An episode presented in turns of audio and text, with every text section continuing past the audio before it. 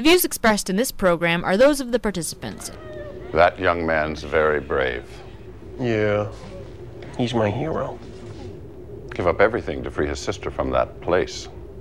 Go from being a doctor on the central planets to hiding on the fringes of the system. There's not many would do that. Suppose not. There's not many would take him in either. Why did you? Same reason I took you on board, Shepherd. I need the fare. There's neither of us can pay a tenth of what your crew makes on one of your jobs. Are you referring to our perfectly legitimate business enterprises? I'm wondering why. A man so anxious to fly under Alliance radar would house known fugitives. The Alliance had her in that institution for a purpose, whatever it was, and they will want her back. You're not overly fond of the boys, so why risk it? Because it's the right thing to do.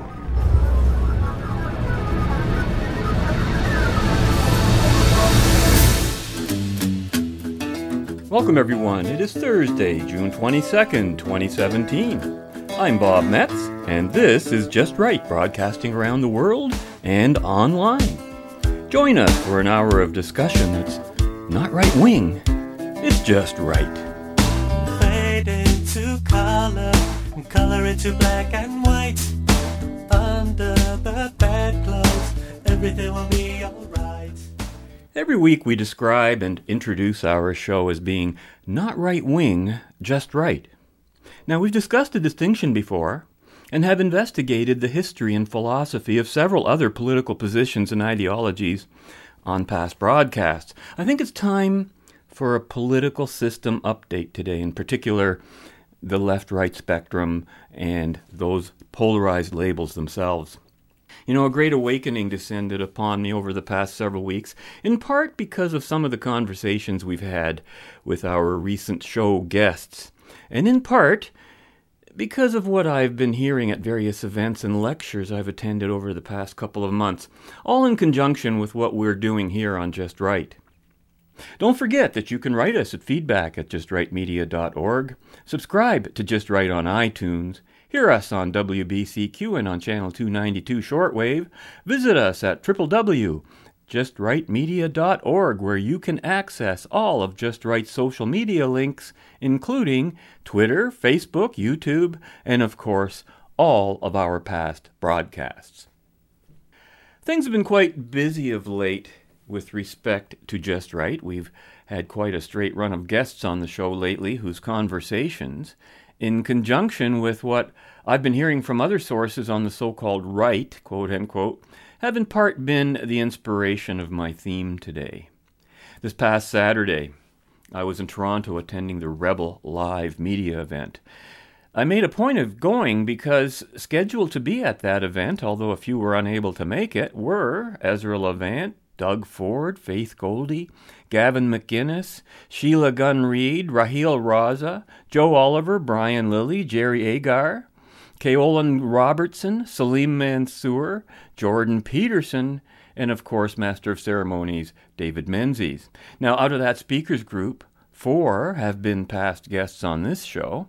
Ezra Levant, Brian Lilley, Raheel Raza, and of course our own Salim Mansur. And the fifth is slated to join us on a future broadcast of Just Right, none other than Dr. Jordan Peterson. We have already recorded an exclusive Just Right video production of Jordan Peterson. It was recorded at a private event held by the Society for Academic Freedom and Scholarship, SAFS, at the University of Western Ontario on Saturday, May 13th. And like the Rebel Media's event, SAF's event was also a full day session. Now, Robert Vaughn has now informed me that Just Right's video production of Dr. Jordan Peterson's appearance at Western will be available, in his own words, quote unquote, in weeks, not months. Dr. Peterson's video will not be the only video released at the same time.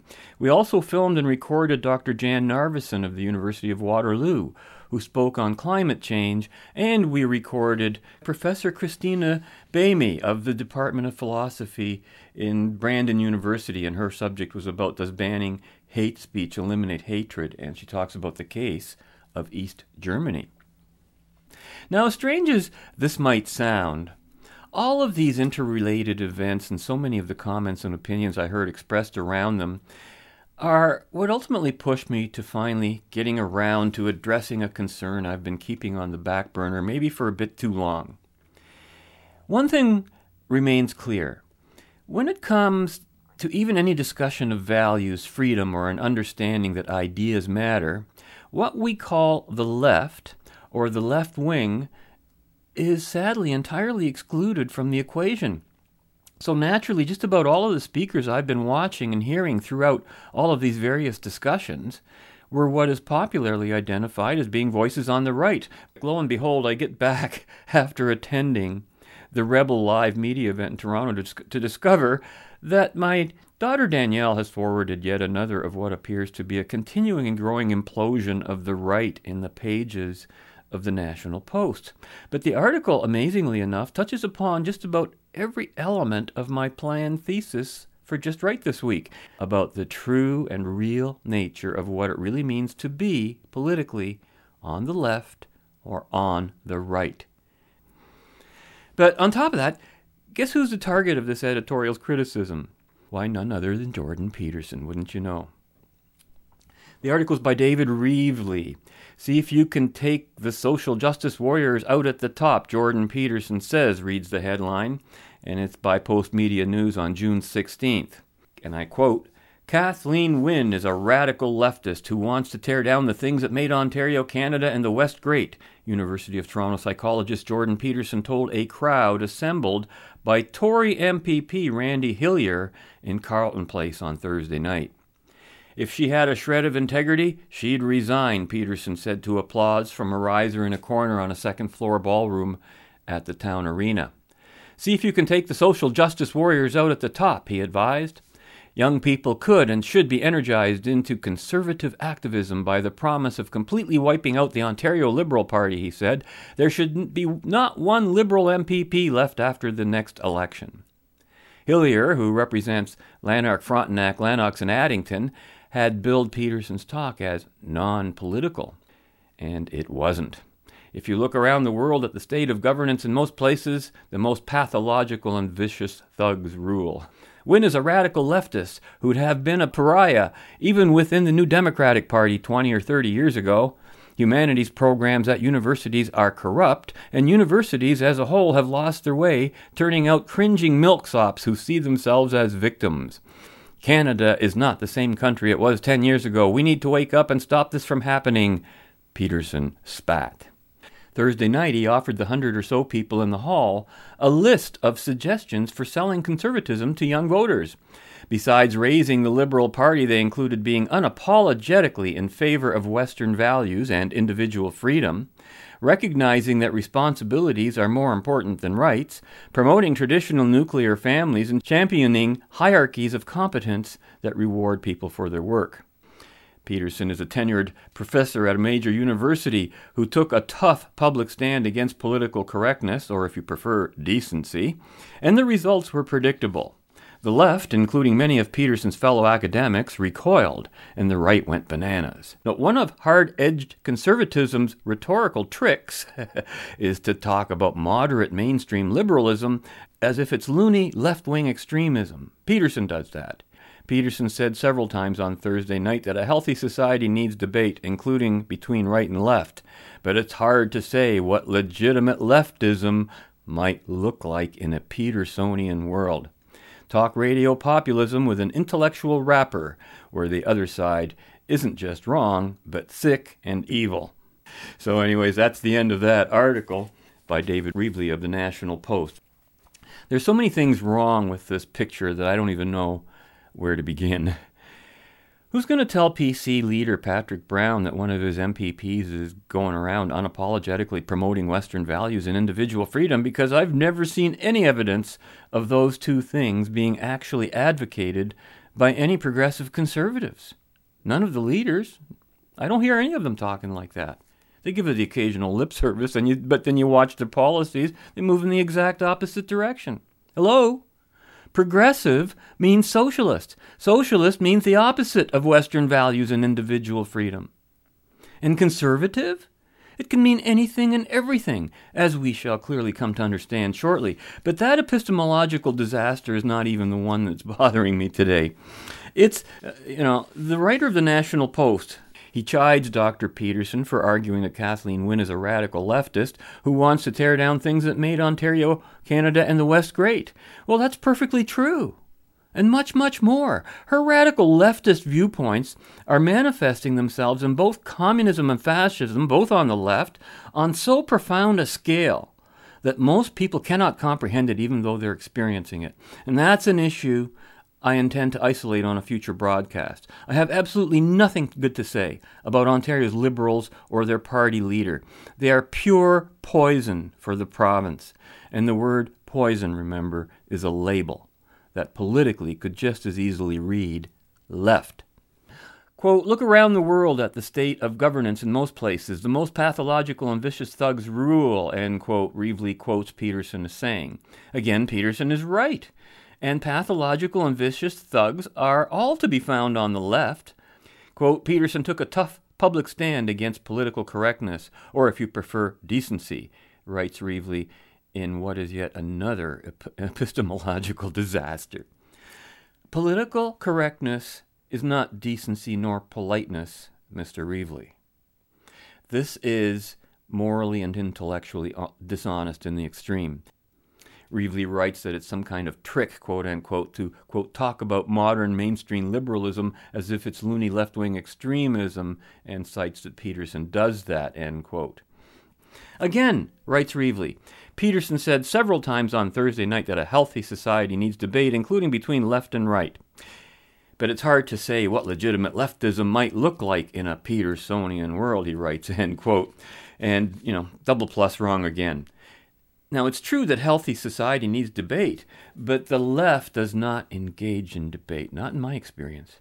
Nor is it interested in debate, nor in being persuaded, nor in reason, nor in logic, nor in sound economic sense. What are you trying to do even talking to them? The left is chaos in every sense of the word, and the sooner we learn that, the sooner we can steer our way clear of a terrible repeat of history's worst lessons never learned the left, quote unquote, in Petersonian's world would look exactly like it does wherever it manifests itself communism, fascism, socialism, anything but freedom, capitalism, or individualism. When I was growing up and the Cold War was raging, I, I couldn't understand precisely why we had divided into two armed camps around our respective ideological positions either why those ideological positions were so important that people would risk the destruction of the world to protect them, let's say, or why it was those two particular ideologies, or whether or not this was just a difference of opinion, right? Which would be that would be a more postmodern view, is there's multiple ways that you can organize societies. In the West, we happen to organize our society one way, but that's one of a plethora of potential ways of organizing society. And let's say the communists had decided to organize their society another way, and human beings are infinitely malleable, and so you know the social structures that we occupy are arbitrary in some sense and matter of opinion, and maybe collective opinion, but nonetheless still a matter of opinion. And I thought, well, is it the case that the values that we hold to be true in the West are merely based upon opinion?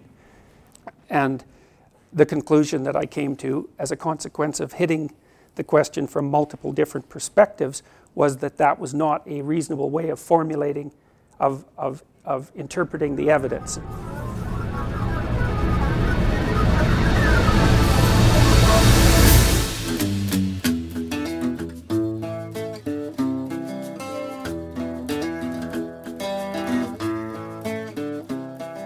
This is very complicated and, and makes a difficult transition in the talk. So I'm going to read something first. This is from the from the Gospel of John. It's one of the most famous lines in the Bible. In the beginning was the Word, and the Word was with God, and the Word was God. It's a very strange idea because, from a cosmological perspective, because it posits that there's something conscious or cognitive about the origin, that there's, there's a necessary cognitive element to the origin. And I think about that essentially as something associated with consciousness. And of course, we don't really understand the relationship between consciousness and being. We don't understand consciousness at all. Um, but it seems integrally associated, at least with our individual beings, because one of the things that we seem to not doubt is that we are, in fact, conscious and that so are other people. And if I treat someone as if they're not conscious, well, they tend not to be very happy about that. So they'll certainly object to it. So, despite what we might say we believe, we certainly act as if we regard all other human beings as conscious. And the consciousness is a pre- prerequisite for, their, for the existence of their experience anyways, so that there's this emphasis in, in this book that is at the root of our culture, that there's something about verbal communication in particular that has to be regarded as foundational. And I, I, think that's actually to some degree in keeping with the postmodernist claims that everything is a language game, let's say, that everything is constructed by language. Now, I don't believe that everything is constructed by language, but I'm just pointing that out because you can take this particular perspective and you can look at it from ver- a variety of different intellectual sources and still derive an analog of the, of the claim from it. So, and then I, so that, that was, so, so I want you to keep that in the back of your mind for a moment. Now, th- that idea that, that the word was there at the beginning of creation, that's a very, very old idea. It's, it's older than the Judeo Christian uh, context from which I extracted it. So, for example, in Egypt, there was a god named Ptah, who was a major god. I may be pronouncing that wrong. But as far as the Egyptians were concerned, he was the original creator, and he created as a consequence of thinking, but more specifically as a consequence of speaking. So, again, there was this idea that there was this primacy of speaking as a, as a force that brings being into existence. It's all about epistemology, isn't it? That branch of philosophy that deals with knowledge and with how we know what we know and how we know what we know is true and real. Not just a matter of opinion, says Jordan Peterson, and he's right, just right. And I have to tell you, my jaw literally dropped when Dr. Peterson turned around and began reading the very biblical quote I have cited so many times on past broadcasts of this show. You know, what Dr. Peterson was attempting to describe is the emergence, I think, not of consciousness per se, although he's, he's to- totally on the right track, but the emergence of conceptualization. The word. We've talked about this before on the show. Consciousness and existence are both axiomatic. They can no longer be studied or reduced to further study or proved in any way, because you run up against the law of non contradiction, don't you? In other words, you could never prove that existence does not exist because then the proof would also not exist. And also, you could never prove that consciousness does not exist because then you would have no means of either expressing nor apprehending any such proof in the absence of such consciousness. You wouldn't even be conscious of it. there'd be nothing to say. It's, a, it's such a contradiction in terms. Now, animals have consciousness, but they're unable to conceptualize on the level of human beings. That is man's unique ability in the animal kingdom because it permits humans to behave rationally in the light of knowledge, of certain knowledge. And to the degree that one properly conceptualizes the physical and social objects and forces in one's life, you'll be able to project your goals into the future with relative success. Now, every word represents a concept. We use these concepts not merely to communicate, but to think, to reason, and to identify everything in the world around us. It's how we function. And some of those concepts happen to be political, abstractions. And political concepts are derivatives of philosophical ideas.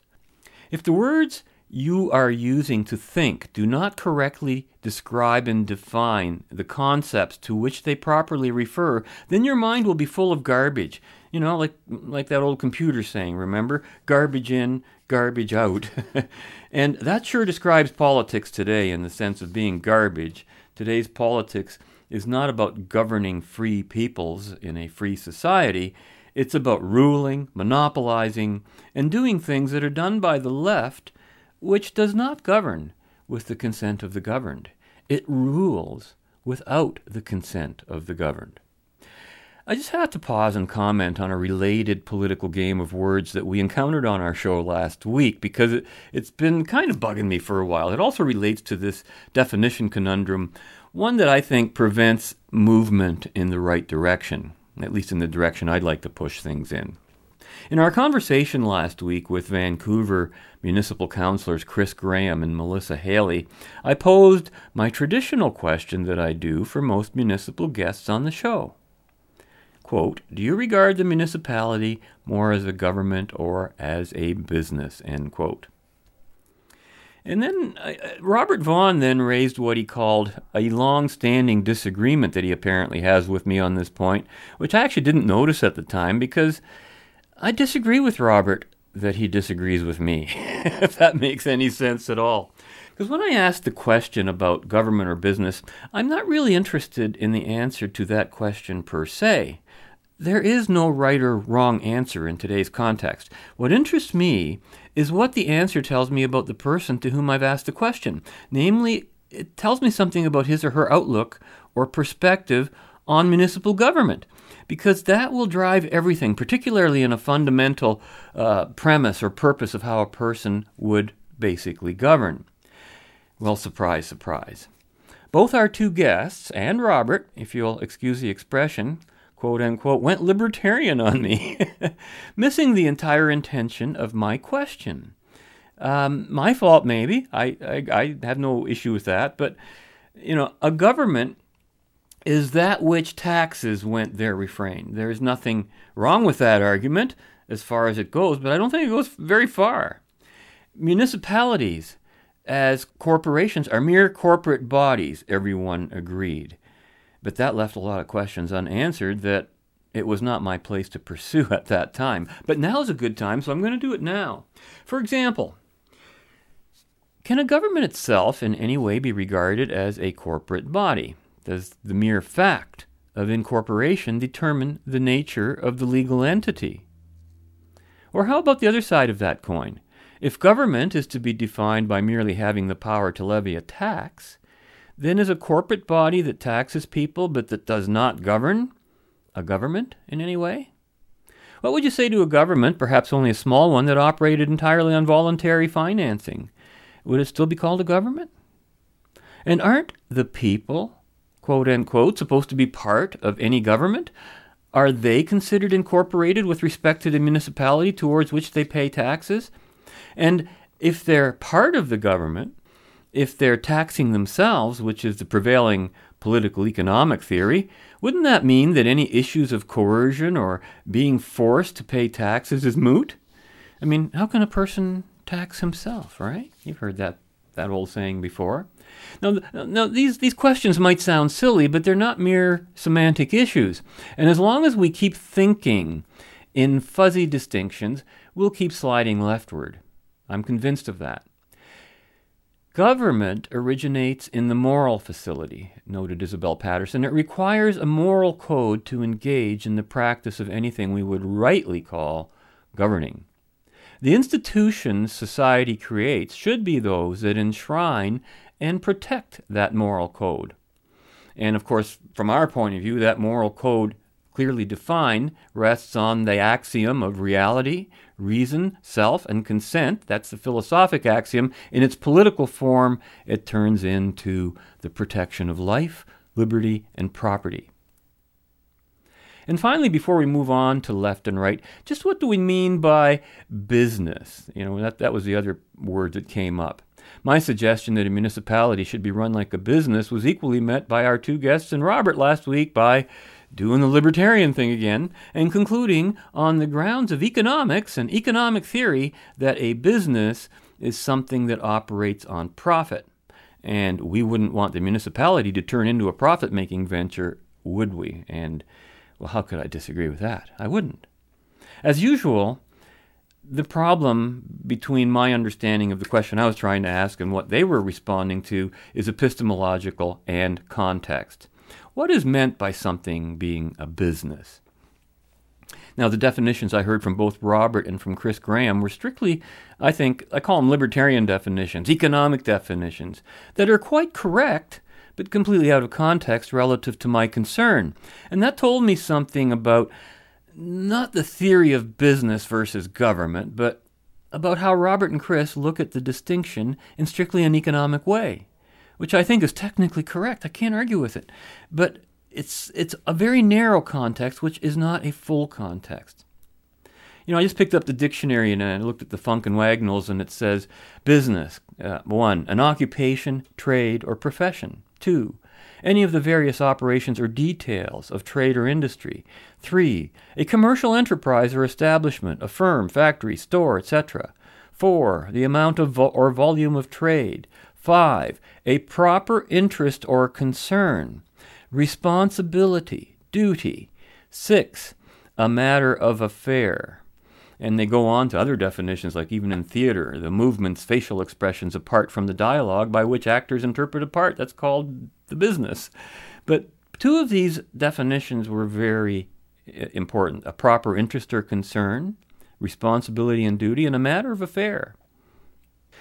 But in the end, everyone on last week's show agreed that the municipality should mind its own business and keep its nose out of micromanaging the business of others in the community, which was a huge part of the very distinction that I was trying to establish. When municipalities micromanage private businesses, then they're behaving very much like a government. You saw him here. Last night with a small one. But this morning I saw them both with you in the staff car. I think it's the staff car. And his name is Hogan, Colonel Hogan, an escaped prisoner. Not escaped. He comes and he goes on business. Aha! It's not my concern because business is business.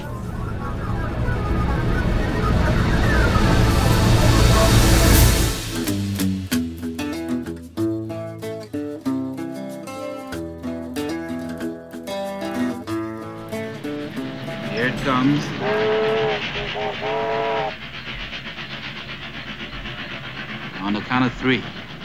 One, two, three.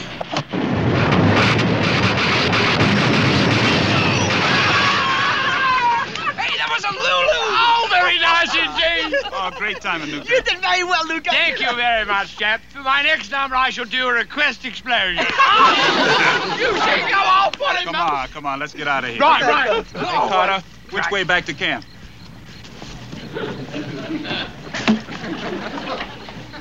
Well, I don't know. What? I beg your pardon? Well, I was afraid to tell you guys. I don't know where we are.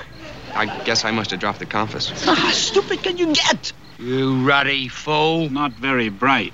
Well, if I had any brains, would I be a prisoner of war? How do we get back to camp? Maybe we could ask somebody. Who do we ask? A German soldier? All what, walk right, up to take it or- Hold it. Let's not lose our heads. You are listening to Just Right, broadcasting around the world and online. And thank you to all our financial supporters who have made it possible for us to continue our journey in the right direction and to share our programming with the world. Be sure to visit www.justrightmedia.org to offer your financial support, and while you're there, sample some of our timeless past broadcasts, all archived for your listening enjoyment. Well, you sure don't want to be losing your head after you've already lost your compass, but that tends to be what happens, particularly in politics. And that compass in politics is the proper representative meanings assigned to the terms left and right, which, like it or not, everybody uses, even if they don't understand them, even if they say they reject them, even if they say that, no, I don't really get it, but they end up using those labels in some way. You know, we constantly hear many people say that the terms left and right are meaningless today. Meaningless labels. I hear it all the time. It's the policies that count, not ideologies. We should be pragmatic, financially sound, or operate on common sense, or maybe just on the spirit of Christmas or something, and, you know, so it goes. What people who say things like that are really doing is making a confession, really. They're lost and they don't know which direction to turn. They might know what it is that they want to run away from, but they're not sure which direction to turn because the usual left and right labels they once understood no longer seem to be functional, and so uh, they, they can't rely on them. But it's not the labels, it's the people who are using those labels incorrectly. So desperately, they choose to abandon the label in frustration, although no such abandonment or dismissal of the labels is possible. Been there, done that, doesn't work. Allow me to illustrate the significance and necessity of labels in a more blunt way. Picture a cross and skull bones. Both the word poison and the skull and crossbones associated with it are labels. The label doesn't itself list the ingredients of what might be in the bottle, but everybody knows what it means. Stay away. Death awaits. Well, left is a label. It doesn't list the ideological ingredients, but everybody has some kind of notion of what it might mean. But unfortunately, too few understand that it means poison. In politics, if the simple symbolic yet real distinct real directions of left and right are not clear, then everything will end up falling to the left. It'll turn to poison because the left requires no clarity, no purpose, no construction, just destruction, no production, just redistribution of that production. And ironically, no direction, not even left, because the left doesn't even rate being called a direction, given that it moves in all directions except right. This, this, this problem comes up, in the, comes up in the generic definitions of left and right, too, as you'll see when we end the show. Now, Jordan Peterson asked earlier Are the forces between opposing ideologies arbitrary or objective? Is it just about a difference of opinion, which he defined as the postmodernist view, or is it about something real? And he correctly concluded that it is not an arbitrary issue. The same question you could ask about left and right. Are the ideologically representative and opposing differences between them merely a matter of opinion? Or is there something quite objective and not arbitrary at play? And how would we know? Well, ideas, when put into practice, have consequences. We know both in theory and in practice, which ideas politically produce which consequences. This is no secret. One of the reasons Jordan's always upset that people don't read their history. So, if both the idea and its consequences are properly aligned with the appropriate left or right label, then our political compass becomes functional once again. Beyond the issue of political direction, definitions are necessary to allow us to conceptualize. If we cannot do that, then we'll never be on the same page when we talk about any given subject, never mind politics. Now, in the past, we've already refuted the well established and quite wrong political scale of left and right that places, you know, the one that places communism on the extreme left and fascism on the extreme right. And then they tell us that we, we should try to remain in the middle of these two forms of totalitarianism, as if somehow individual rights, freedom, and capitalism and Western values rest on that balance between communism, which happens to be total state ownership and control of the means of production, and fascism, which happens to be total, total state control but not ownership of the means of, of production. So freedom and capitalism and Western values of any sort do not even exist on that left right scale. So obviously it has to be patently wrong because freedom and capitalism are real abstractions that exist in the real world. So let's get out our dictionaries and set some of these definitions straight, and maybe in a few cases, you know, make a few other definitions a little less muddled, I guess. And remember, these definitions and associations were not created arbitrarily, no matter how arbitrarily or incorrectly they might be applied by those unaware of the problem. This is from Safire's Political Dictionary, which was originally written in 1980. Left wing, right wing. The ideological spectrum, he defines them as. Reading from left to right, radical, liberal, centrist, conservative, reactionary. There you go. That's the left and right wing spectrum according to Safire's political dictionary. And I think that's that's useless. It's pathetic. One adjective after another, all floating abstractions, all subject to subjectivism, although they have their relative meanings in relative relative times. You know, interestingly, as noted before on this show, this very definition suggested that, and I quote, the left wing, the, the left right wing spectrum is not a straight bar. The relationships are better explained by considering it as kind of a horseshoe.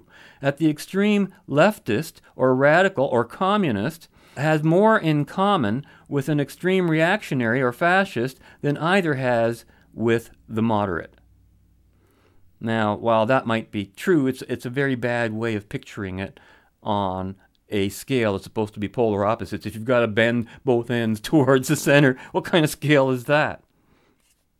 Now, this again is incorrect with respect to the left and right scale, but quite correct with respect to the fact that both communists and fascists are the same. You notice that.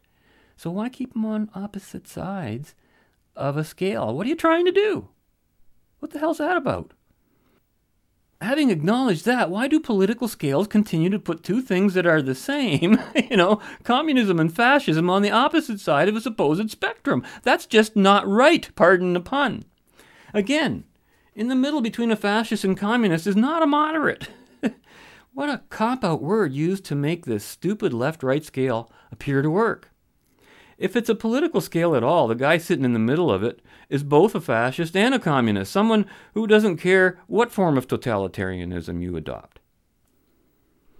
You know, they're comparing two different kinds of categories on the same scale. On the one hand, adjectives which describe the degree of someone's apparent fanaticism, you know, radical and reactionary, but without substance. And on the same scale, they squeeze in communist and fascist politico economic systems, the only two options, I must stress, along with all the other non sequitur adjectives. So it's a, it's a ridiculous scale. Then I turn to this much more current uh, incarnation of political dictionaries, the Oxford Concise Dictionary of Politics, written by Iain McLean and Alistair McMillan in 2009. And here's their definition of right wing the opposite of left. Isn't that useful? But they go on, of course. As with the term left wing, the label right wing has many connotations which vary over time and are often only understood within the particular political context. In advanced liberal democracies, perhaps more than anything else, the right has been defined in opposition to socialism or social democracy. Now we start seeing some of the real traits coming out of the definition. As a result, the ideologies and philosophies of right wing political parties have included elements of, quote, conservatism, Christian democracy, liberalism, libertarianism, and nationalism. And for extreme right parties, racism and fascism. Now, here they're right, ex- wrong again. Extreme right, racism, fascism. Sorry, that's the left. That's the left. That's not extreme right. And the irony is, all those other things, you know, conservative, Christian, democracy, liberal, those are all on the left too. oh, wow. Talk about confused. Now, they define left this way quote, in political terms, now indicative of the radical or progressive socialist spectrum, but originally literar- literally a spatial term. In the French Estates General of 1789, commoners sat on the left of the king because the nobles were in the position of honor on the right. What it is to be, quote, left wing varies so much over space or time that a definition is very difficult, but the following orientations would normally be involved egalitarianism, support for the organized working class, support for nationalization of industry, hostility to marks of hierarchy, opposition to nationalistic foreign or defense policy. Now, that was from the Oxford Concise Dictionary. So, despite all of the admitted lack of clear definitions of right and left on the part of the dictionary itself, the general defined orientations were still properly uh, polarizing to the correct left or right side of the pole on the scale as they've described it. What it is to be left wing varies so much over space or time that a definition is very difficult, they write. But that's no more difficult than converting from the British system to metric. The nature of force does not change simply because the people who call themselves by a different political label from time to time change. Now, it appeared that philosopher novelist Ayn Rand had little use for left right scales, but she had a much more logical appreciation of it. And she only, the only thing I found about her on this that she wrote about was this rightists versus leftists. And I quote, since today there are no clear definitions of political terms, I use the word rightist to denote the views of those who are predominantly in favor of individual freedom and capitalism, and the word leftist to denote the views of those who are predominantly in favor of government controls and socialism. As, as to the middle or center, I take it to mean zero, i.e., no dominant position, a pendulum swinging from side to side, side moment by moment. And that's Ayn Rand speaking. Unfortunately, I, I think she still didn't get it quite right in terms of the purpose of all of this. She described the scale in terms of people and not of ideas, the latter being the only way that a left and right scale would really work well as a guide or in practice. Not that you can't apply it to people, but that's not its intention. This put her in the untenable position of having to unnecessarily explain the middle of the scale, which is not a position relative to any given idea or ideas in polarization. It, it's only relative to people who can be contradictory and inconsistent, unlike a specific single idea itself. It has to be self contained. To her credit, and unlike traditional left right scales, and this was what I thought was amazing, Ayn Rand, in this simple perspective that we just read, at least polarized the left and right scale properly, placing freedom and capitalism on the right and placing socialism and government controls, etc., on the left. Now, using this scale, both fascism and communism would now properly be aligned on the left. You know, to make the scale functional as a political guide, it has to be based on the ideas represented by each polarized side of the scale, not by the individuals who use the scale. Uh, you know, if on, on the other hand, an individual is to be defined using a left and right scale, and say was found to have eight left wing ideas and six right wing ideas, I think it would still be more proper to define that person as either left or right, depending on how much you would weigh those opposing principles at work in the mind of the individual involved, however you might do that. on on a hierarchy of values, perhaps just one of those myriad of left right issues might be the one to decide which political label might be best for an individual. Remember, our only options in this discussion are left and right. Now, even with my own ideas about left and right scales, such as I'm describing here, a larger problem presents itself. One not about definitions, but about the monsters among us who those definitions reveal. If you stop to think about it, in its purest form, the left is uncivilized. Civilization being the mark of a society that prohibits the use of force in human relationships. Why should civilized people constantly allow uncivilized people to attack them through their own system of government because they call it democracy? Dangerous question, isn't it? And it's not one that hasn't been asked before. Are all individuals therefore fit for the rule of law? And this is no idle consideration. History has dealt with that problem many times in the past. And here's Professor Daniel Robinson of Oxford University speaking exactly to that point. Now, Aristotle turns to Sophocles' Antigone to remind his Greek audience, his Athenian students, what he means by a universal precept, a universal principle of equity. There are certain notions of fairness that virtually express our rationality. This is not something that's going to vary from place to place. That is, find an entity in whom this principle is not operative, and you've got an entity that might be human in name only, or in face only, or in body only, but is utterly lacking in one of the defining attributes of a human being, namely, a rational recognition that certain principles are determinative. Now, Cicero gives a label to this, referring to it as the jus gentium. This is the law of nations. Gens gentis. Uh, is a, a, tribe, a clan, a nation. Gentis is the genitive.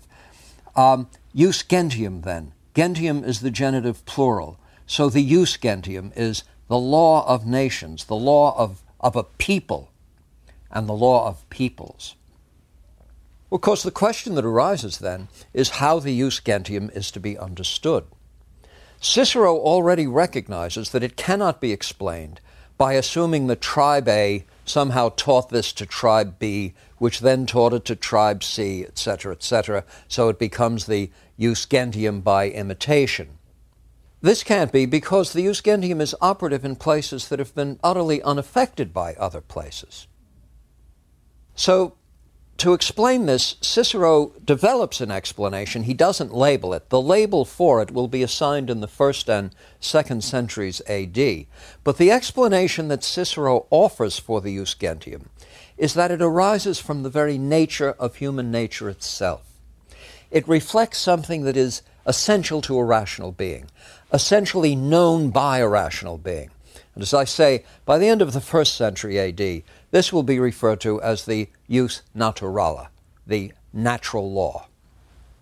And indeed, Cicero, as with Aristotle before him, as with Sophocles before both of them, and to some extent Homer before all of them, is laying the foundations for one of the most developed theories in philosophy of law, the theory of natural law. It will, of course, become famously developed and promulgated by Thomas Aquinas. Now, to this day, there are those who believe that natural law theory is uh, some Roman Catholic conspiracy. So it is useful to remind such people that Aristotle was not a very good Christian at all, and Socrates, in this respect, was even worse.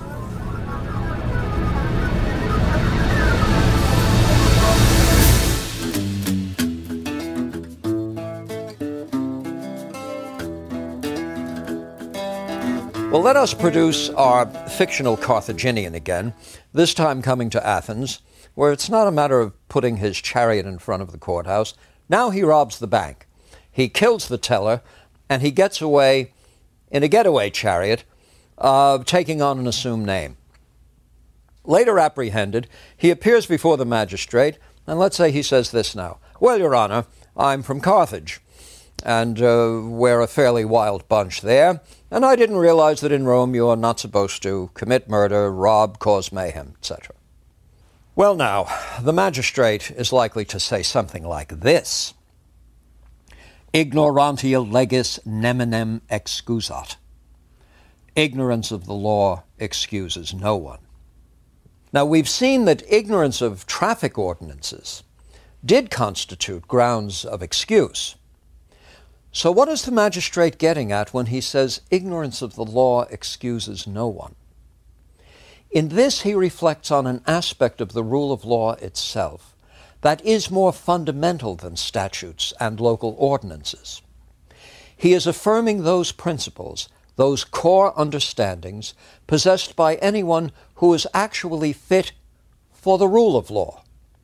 Not to know this much is actually to be one outside the rule of law. It is to be an unnatural or undeveloped or defective kind of being, part of no gens at all, part of no nation, community at all. You know, as Jordan Peterson was quoted in the National Post, the most pathological and vicious thugs rule. So, you know, defective beings, wow, frightening thought, really. And, and, and here's the point, especially when dealing with the, the, the, huge unwashed masses. I hate using that term, but it's the fact when you're talking about politics. It is always best to keep it simple, right? The KISS principle, as they say. A properly polarized left and right contrast, I think, would do more than all of the explanations and persuasions you could throw at people, because a fixed set of goalposts is the best compass possible in such a scenario. Remarkably, Despite all of the changes in the use and definitions of terms like liberal, conservative, etc., the terms left and right have remained relatively stable with respect to the ideas they've come to represent. You know, it's very interesting to watch it. There was a time when people who call themselves conservative, liberal, Democrat held ideas at least relatively compatible with a free democracy.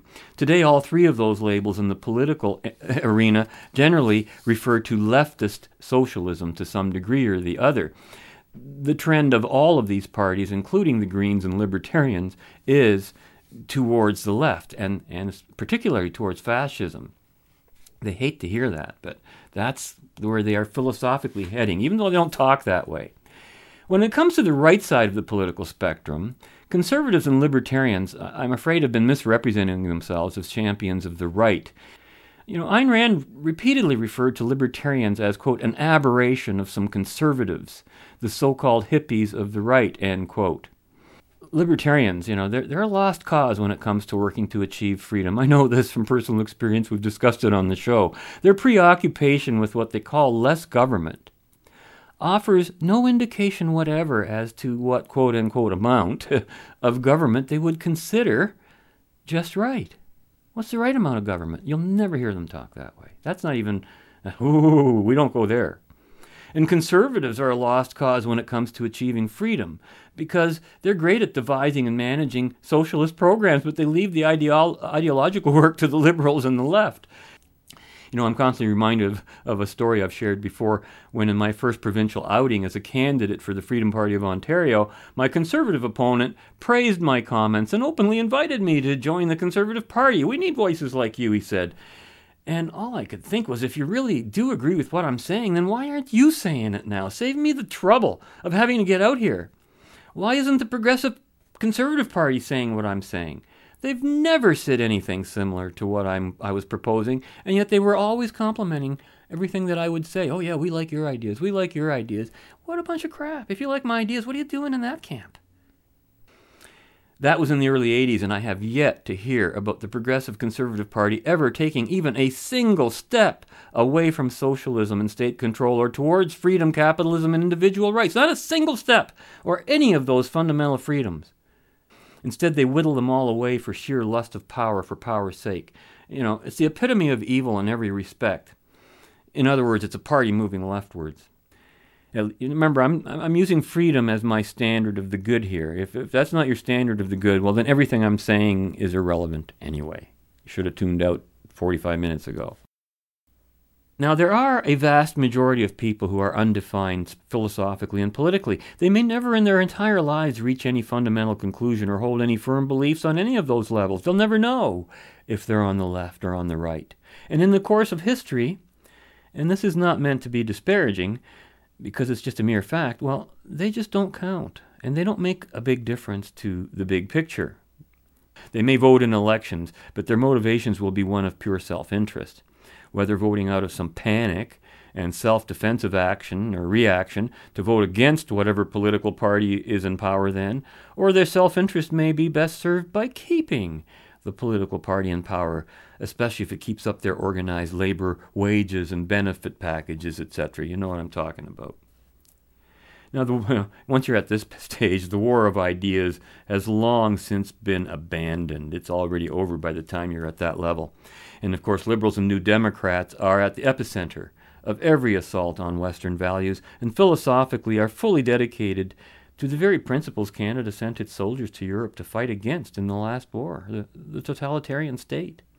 And the Greens are just as bloodied red as the other two. And sadly, the conservatives are not far behind. But here's the really bad news.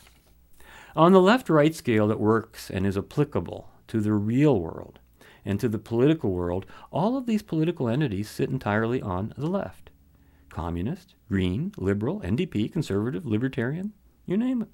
All except Freedom Party in, in Ontario. They all operate on the primacy of consciousness. You can see it in their policies and their practices over the primacy of existence. That's philosophically. The irrelevance of facts, even the law of identity in terms of identifying who's, who's who and what's what in politics. It's just not there.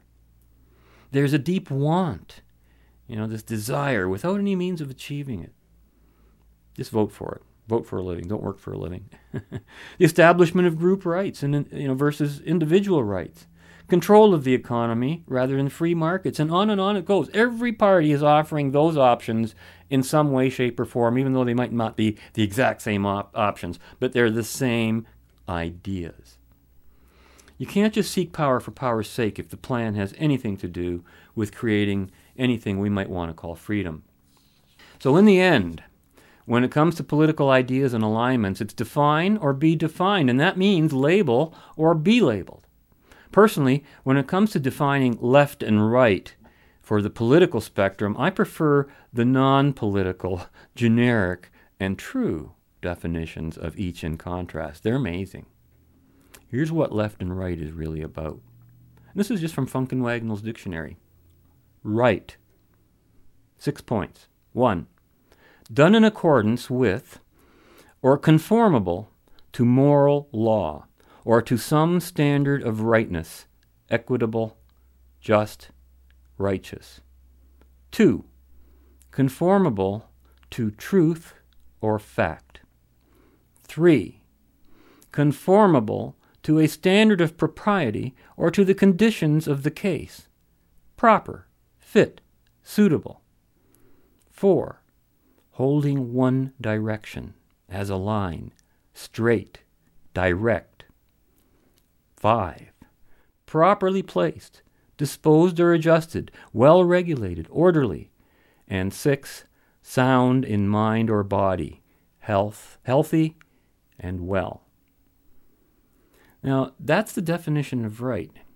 You might think there is a corresponding definition to that in the dictionary definition of left, but there's nothing like that there. All you get with left is this, and it's perfect. Quote, past tense and past participle of leave. That's what I like the left to do is leave, which about perfectly summarizes everything there is to say about the word left in a regular dictionary.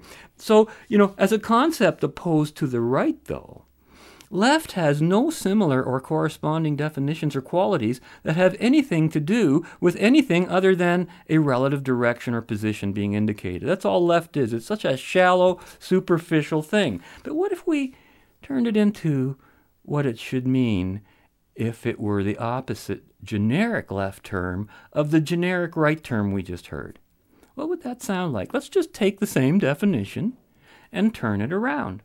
Here's the opposing pole, left. Now I'm using the same definition I got from the Funk and Wagnalls dictionary, but just turning it around. 1.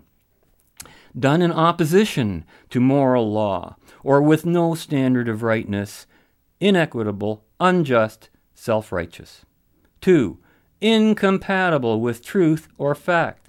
I mean, how often do we hear it said? They got facts don't matter, facts don't matter. Well, that's the left. Perfect. Three, incompatible with a standard of propriety or inapplicable to the conditions of the case. Improper, unfit, unsuitable. Does that not describe our governments today? Four, holding any direction as a scribble, crooked, indirect. Five, improperly placed, disposed or adjusted, well regulated or not well regulated, disorderly. Six, unsound in mind or body, unhealthy, unwell. There you go. Wow. Pardon the pun. but that's just right. I, I simply couldn't have said it better. So forget all those political fictions. You know, the lesson to take away from this is to be certain that the label that gets stuck to you, wherever you sit on the political spectrum, is the right label that describes your political outlook. Otherwise, you're just fooling yourself, or you are deceiving others. The use of labels is a great way to deceive others. Just call yourself a conservative, for example, even if you're an outright communist or fascist in everything you say and do, and you'll still be guaranteed to gain the support of a great number of people who have only those labels available to them by which to judge any ideas or political candidates. You see the danger? I hope so. I'm going to leave that with you. Just want to close on one thing. You know, this is Canada's 150th birthday, and I've been hearing a lot of those various Canadian history ads sponsored in the media, and, and one caught my ear. It's about the Royal Canadian Mounted Police, the RCMP, whose widely known motto goes something like, quote, we always get our man, or they always get their man. But you know what? That's not the, the motto the, of the RCMP. You know what the real motto is? Something much more significant and profound and I quote, uphold the right, end quote. And if that doesn't say something about the importance of being just right, well, then I guess we'll just have to continue the conversation again next week. So join us then when we will continue our journey in the right direction. And until then, be right, stay right, do right, act right, think right, and be right back here. We'll see you then. Fade into color, color into black and white the bedclothes, everything will be alright. I have a plan. A plan? Yes, I do. I am going to call General Rudolf von Linzer on the telephone. Oh, General von Linzer, Luftwaffe. You know him? Ha! Rudy? Why, in military school we were like brothers. Without my help, he would not be where he is now. To think that he's a general now. Yeah, yeah, yeah, fortunes of war. But if he is present, when I get the information about this rocket gun factory... He will put in a good word for you in Berlin. General Klink. That sounds just right, doesn't it?